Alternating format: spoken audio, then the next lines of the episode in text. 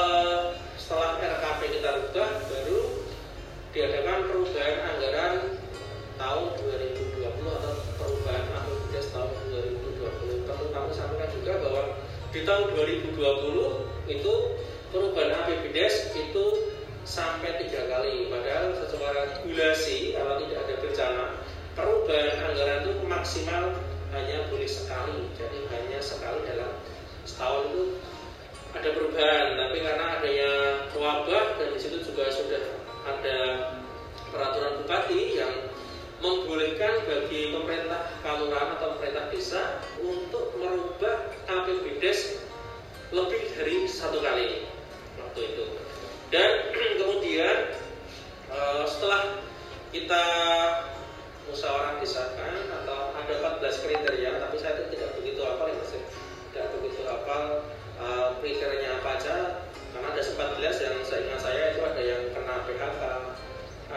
keluarga yang punya penyakit manau dan sebagainya.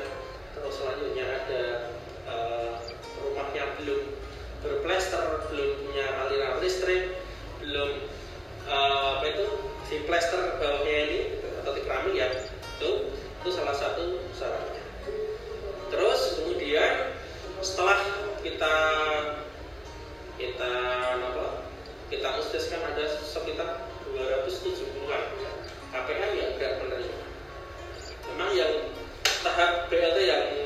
1, 2, 3 ini biayanya cukup besar, cukup besar dibandingkan dengan BLT yang 456 karena yang BLT 456 itu beda penerima lagi. Dan besarnya hanya juga 300 ribu rupiah. Dan kemudian setelah itu kita eh udah covid hilang. Gitu tetapi ternyata covidnya betah. Itu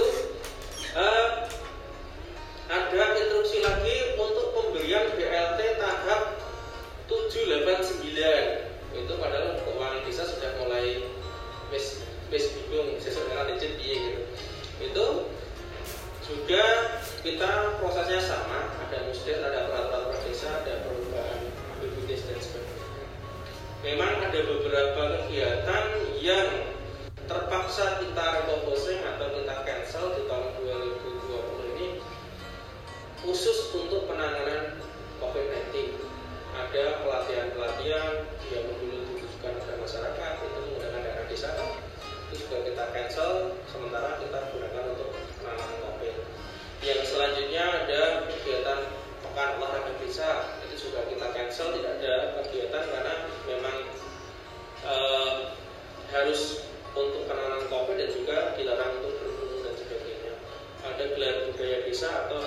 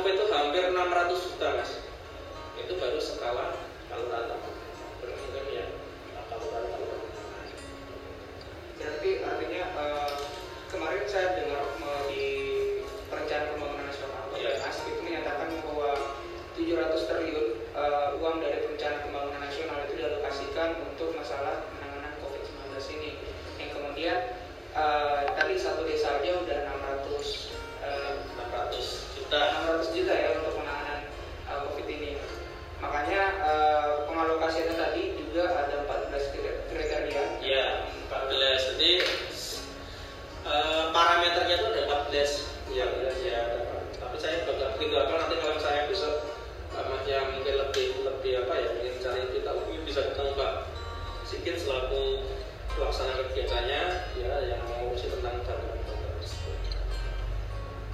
Tentang pengalokasian anggaran uh, itu berupa apa aja Pak? Atau berupa sembako saja? Ya, atau kalau untuk BLT dana desa itu sesuai itu kan tunai. Jadi kita berikan tunai. Yang tahap 1, 2, 3 itu 600 ribu kita berikan tunai. Kita berikan selama 3 bulan. Terus yang 4, 5, 6 itu juga 300 300 ribu ya 300 ribu kita berikan tunai juga kita belum